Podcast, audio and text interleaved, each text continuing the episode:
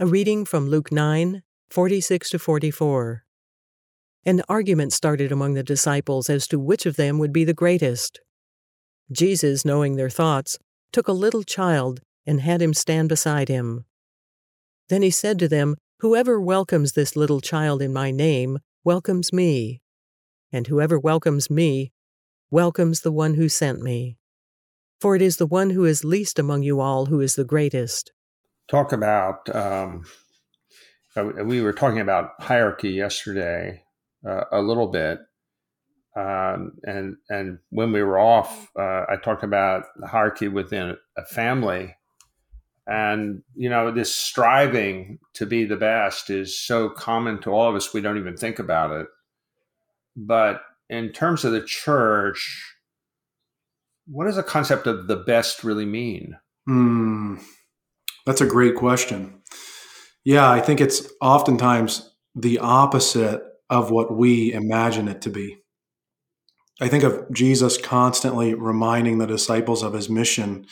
You know, and one of the things he says is the Son of Man, he didn't come to be served, but he came to serve and give up his life as a ransom for many. And so, like we were talking about, this is the upside down kingdom. And it's counterintuitive for us, especially when we're so exposed to the right side up kingdom. I deal with this with soldiers all the time in the army because you can't get more right side up than the army. There's a very clear pecking order, order and hierarchy and there's a, a, very clear order of the way things are done. You receive a, an order from a commander, you have to do it. It's a lawful command. But Jesus, he turns everything on its head. And he asks for us to do the same thing, which is why I really do believe that as a Christian, you've never fully arrived because you never get this right.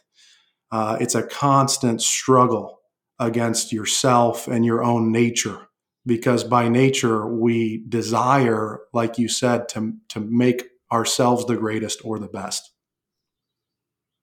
David let me ask you i don't think we've ever talked about this but in your role in your military role i know you you know you went to afghanistan and everything but how do the soldiers you deal with that are under you um, how many do you think are actually uh, believing Christians and and you know and, and are very open to that aspect of who you are? That's a great question. So my deployment was very interesting. I had soldiers in nine countries. Some of them were in wonderful places that are very nice, like Dubai.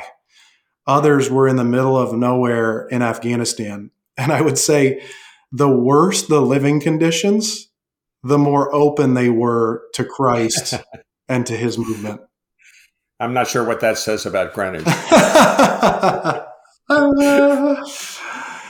yeah, well, I would say the majority of soldiers uh, they have a religious background, right? On their dog tags, right? When you join the army, you say what your religious preference is, and the majority of them do have some type of Christian preference, predominantly Roman Catholic.